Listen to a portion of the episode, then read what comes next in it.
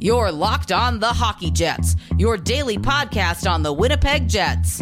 Part of the Locked On Podcast Network. Your team every day.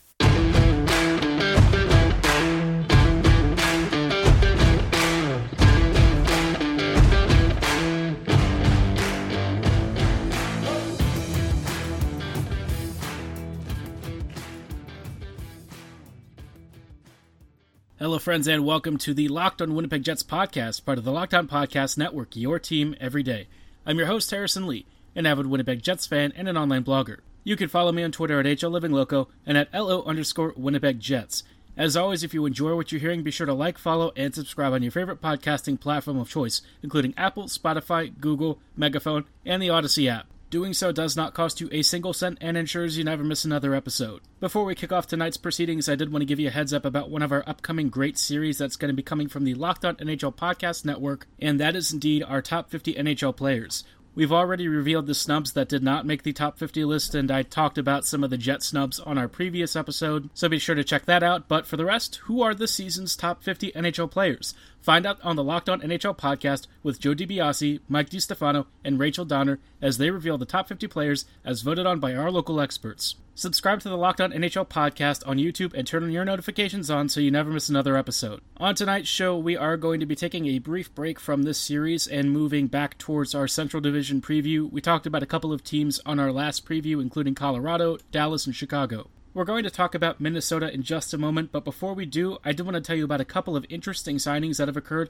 uh, a couple of really big contract extensions, many of which I think people were eagerly anticipating, especially if you're either a Carolina or a Flyers fan. Remember how I said Sean Couturier actually should have made the top 50 NHL players list and somehow ended up being a snub? Well, it seems like Philadelphia seems to recognize his value because they just awarded him an 8-year, $62 million contract. Getting Couturier for a little under 8 million per season is just absurd value. I don't care what anyone says. Couturier signed for a really bargain contract considering he's basically an elite center in almost every zone of the ice is just sensational. They've locked him up for the long term. Yeah, he is a little bit on the older side considering the term on his contract, but let's be honest, Couturier is their lead number one guy. If you wanted to extend one particular player at a really good price point for a long, long time, this is it. This is the guy that you want to lock up forever. Couturier has been one of their top creators over the past several years. Again, his points totals have uh, recently gone up as his shooting percentage has improved. But seriously, I can't believe Couturier actually took a little bit less money than I was expecting. Honestly, if he had gotten closer to 8.5 to 9 million per season, I would not have been shocked but for some reason Sean has actually come in just under 8 and I feel like this is an absolute steal of a contract. Philadelphia has to be thrilled. They're getting their lead number 1 center back. He's basically signed through what I would probably consider to be most of the remainder of his career, so whatever he does now is basically going to be in a Flyers uniform. I, I can't imagine that this is a contract that they'll be eager to dump, and if they have to move it after a couple of seasons, I think it's pretty doable. All that said, though, this is a really tidy piece of business, and this is the kind of player that I really wish the Jets had more of. I feel like Winnipeg right now has a lot of guys who are very good at shooting the puck, but maybe not so many players like Couturier who promotes positive results in all facets of the game, whether it's his defensive responsibility, his neutral zone transition, his zone entries and exits, and his actual offensive prowess once he's inside the attacking areas. So Couturier signed for a great deal. I think Philadelphia did a great job. They just signed Derek Brassard too for one year at a little over league minimum. I feel like Brassard, you know, he's one of those depth players, so I think Philadelphia is just looking to fill out their fourth line. Nothing too exciting, but you know, certainly between the two signings, of course, Couturier will always get the the headlines, and that right there is a sensational signing. The other really big signing is actually an identical contract, very nearly, and that is for Andrei Svechnikov signing for eight years, also at 62 million and around the same AAV as Couturier. This deal is also interesting because, again, Svechnikov is probably getting a little bit underpaid. I know that Andre hasn't always put up the insane numbers that people sort of expected for him, but in terms of like a really elite offensive wing, you're not going to find many better attackers than Svechnikov. A quiet part of me was hoping that Andre might actually end up somehow going to arbitration or something, and maybe the Jets could make an offer or a play for him where Potentially, they bring him and his brother into the Jets organization. The Jets did bring in Evgeny, but unfortunately for them, Andre is going to be off the market, and it looks like he intends to stay long term with Carolina for most of his uh, prime years. I like this deal. I think, again, just like the Couturier contract, Svechnikov is a really good player who is signed uh, a little bit under what you would expect him to get. Now, I know Svechnikov is not quite the same as what Couturier brings. In fact, he's a little bit more offensively leaning, less so on the defensive side of things. But I really don't see how you complain about getting an elite attacker under 8 million per season in a season plagued with controversies for the Carolina Hurricanes, and rightly so. Let's be honest. I think a lot of their moves and, and certainly some of the players that they've signed, they they raise eyebrows for a very good reason, to put it lightly. But this is one move that is hard to scrutinize. I think they've done a great job. This is the kind of contract you can start building a, a real contender out of. You you get guys on maybe slightly hometown discount, so to speak. You know, Svechnikov, of course, not exactly from Carolina, but taking a little bit of a home deal for his team, and I think this gives Carolina enough flexibility to start making other moves. If there's one thing Carolina has done, it's seemingly made pretty decent use of cap space. I'll say in this offseason, though, I do have some questions. I think this is probably the most positive move that they've made so far. Maybe their strange operations actually pan out and everything goes according to whatever weird plan they've got going on, but this is probably the first time where I felt like, aside from Svechnikov signing, Carolina has made a lot of really puzzling choices both from an ethical standpoint and really just from like a performance and roster management situation. Some of the players that they let go and brought in, I don't really understand, but again, maybe Carolina sees it differently.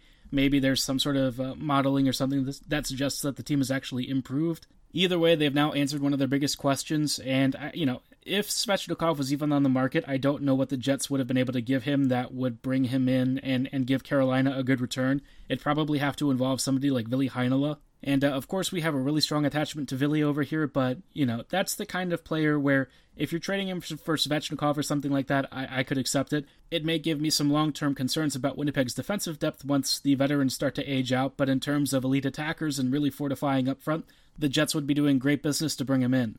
As it is, he's uh, he's off the market, so I don't know who else the Jets might be targeting. I thought they were supposed to be going for like a top six forward of some form, like a younger one at that. But for now, we're just going to have to wait and see if the Jets have anything in plan or if the roster that they're rocking with right now is what we're going to see in a couple of weeks, which, to be honest, pretty darn solid team overall if we're being truthful. Not, you know, not perfect by any stretch of the imagination, but workable. Naturally, the Jets aren't the only Central Division team that's been making moves. In just a moment, we'll take a look at one of their other division rivals in the Minnesota Wild. Before then, though, I thought you should know a little bit about why BetOnline.ag should be the only place you do your online betting. When it comes to the wild, wild west of online betting, you need to know that there's a safe, reliable name that you can trust every single time. That's why you should put your trust in BetOnline.ag. They're the fastest and easiest way to bet on all your favorite sports action.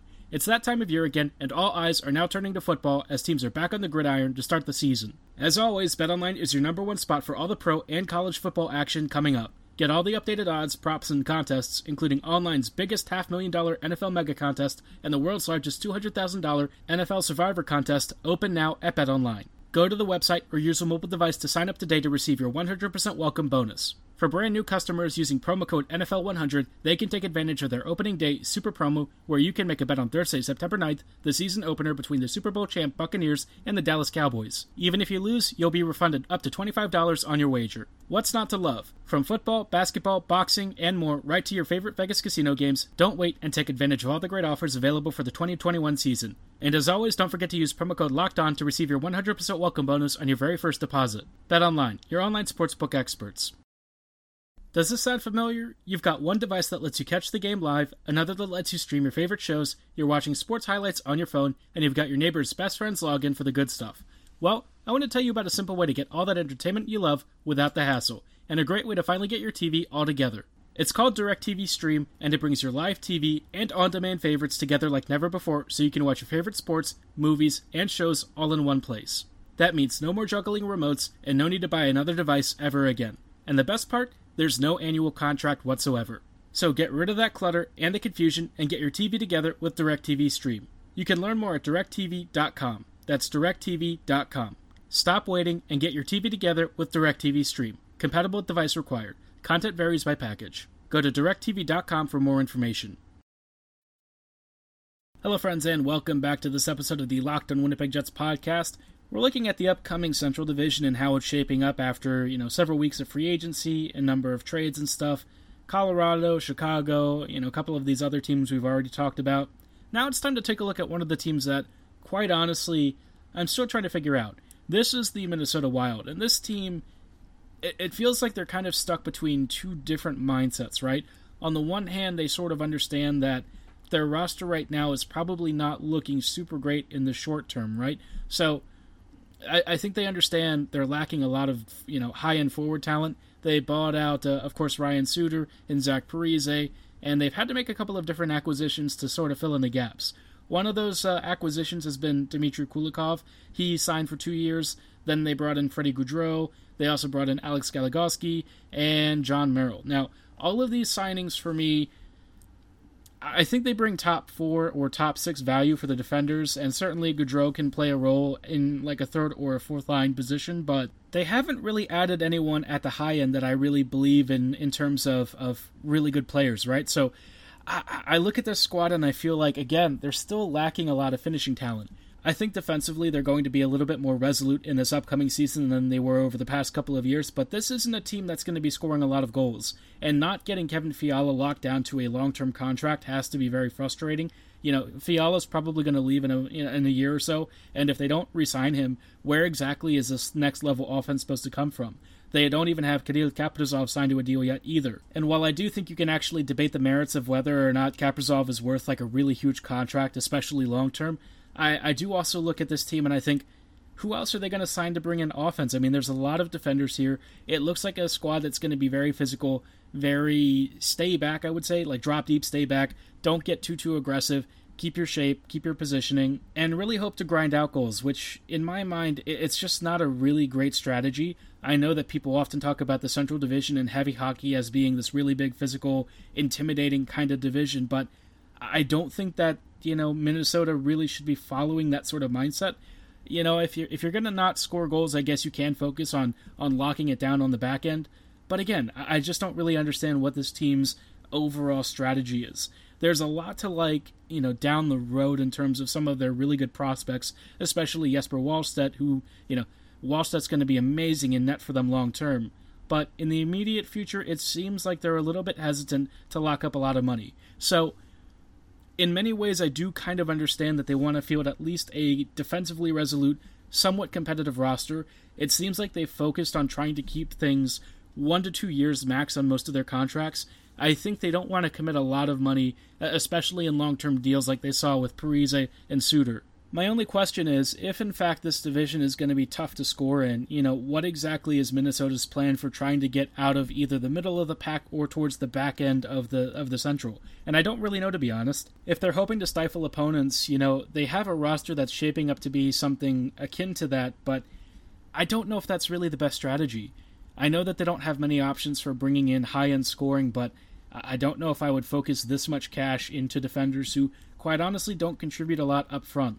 I did like their contract extension on um, it was uh, Joel Eriksson Ek. I feel like that's an eight-year deal. I don't necessarily hate the uh, the cap hits pretty low. It's just over five million per season, which if you're talking about a guy who has put up on ice impact similar to like a top six center, even if the points don't necessarily follow, that's all right. You know, I think the biggest question is where are they going to get their goal scoring from? You know, Bjugstad's not going to do that. Uh, I th- think they brought in like Kyle Rau, who's basically been stuck in the minors for the past several years. So, yeah, I, I don't know. Uh, unless they bring in a, a, big free agent player, or maybe they make a trade for somebody. I don't know if they would even try to play for Jack Eichel. It just seems like they're wanting for really good scoring depth, and so I, I think this upcoming season for them is going to be pretty hard. I think they're going to have to win a lot of games like 1 nothing or 2 1 or something like that. Very close, very narrow margins. They're not going to be creating many chances, and they're going to have to hope that Cam Talbot can kind of cover for a defense that honestly may not have any real number 1D. Matt Dumba's probably the most versatile defender on that blue line, but then you start getting to Alex Goligoski, Jared Spurgeon, some of these other guys. I love Spurgeon, right? But he is kind of getting a little long in the tooth, and at some point you probably expect him to decline a little bit. You know, he's not really somebody who brings a lot of offense. Dumba has traditionally been more offense than he is uh, a defender, so you kind of give and get with him. And then you fortify the back end with some guys who could capably play like top four minutes, but you probably wouldn't want to ask a lot of them. So, yeah, just a strange roster situation. I feel like this is a team that's going to be towards the uh, the bottom of the Central Division. I just don't see many scenarios where they're going to win a lot of games unless Talbot has like another Vezina finalist kind of season, which this year he was really flipping good. So there is a chance. I just I don't know about this whole winning games thing if they're not scoring more than like one or two goals per outing. Speaking of Central Division teams that I have questions about their offensive potential with, I kind of look at Nashville and I have some questions about their team as well. We'll talk about some of their changes to their roster and where I see this team going in the next couple of years in just a moment. Before then, though, I thought you should know about why Built Bar is the best tasting protein bar on the market. Are you someone who loves protein bars? Are you tired of all of your favorite protein bars tasting like ash and dirt? Maybe you're ready for a change. And as a fellow protein bar appreciator, I can tell you that Built Bar is your best alternative. It's the only protein bar that tastes more like a candy bar, with a 100% chocolate exterior and a soft, chewy interior. It comes in several delicious flavors like salted caramel, orange, cookies and cream, German chocolate, and so many other great flavors. Built Bar often releases very special, limited edition, limited quantity flavors that once they're gone, they're gone for good, so stay tuned to their social media platforms and their website to make sure you never miss another flavor. As delicious as Built Bars are, they're even better for you, with most bars clocking in at around 130 to 180 calories, 4 to 5 grams of net carbs, and 17 to 18 grams of protein. Built Bars are perfect for every lifestyle, whether you're looking to maintain or lose weight. Placing your order couldn't be easier. Go to built.com and use promo code LOCKED15 and you'll get 15% off your next order. Again, that is promo code LOCKED15 at checkout for 15% off at built.com. Place your order today for the best tasting protein bar on the market. Hello, friends, and welcome back to this episode of the Locked On Winnipeg Jets podcast. We're taking a look at some of the uh, the Central Division rivals that the Jets are likely to face. Some of these teams, you know, I- I'm a little bit confused by. I feel like the Central Division is going to be kind of lackluster. It might be more defensively focused. A lot of teams that are sort of going to grit and grind out wins, mostly because goal scoring talent is a little bit difficult to find right now, certainly without trading a lot of assets. One of those teams that I still continue to be a bit lukewarm on is Nashville, even though they made like a big late season surge last season. This team overall doesn't really do it for me. They traded away Ryan Ellis, which I understand. You know, Ellis it was certainly a guy who contributed many great seasons for them. He was a fantastic defender, really great shooting ability. But, you know, when it came to health and stuff over the past year or so, it sort of seemed like he might be on his way out. So they brought in Philip Myers and Nolan Patrick. I actually like Philip Myers quite a bit. I think he's a really capable second pairing defender. Not somebody who can control the ice in the way that a, a Ryan Ellis does, but very competent defender. He's going to be a positive impact player in both ends of the ice, even if his shot isn't anything super special. And I, I think he was maybe a little bit underrated in this trade. The player that is probably going to be the biggest wild card for me, though, is, you know, after they got Nolan Patrick, they then traded him away and they brought in Cody Glass. Cody I think a lot of things didn't quite pan out for him with Vegas.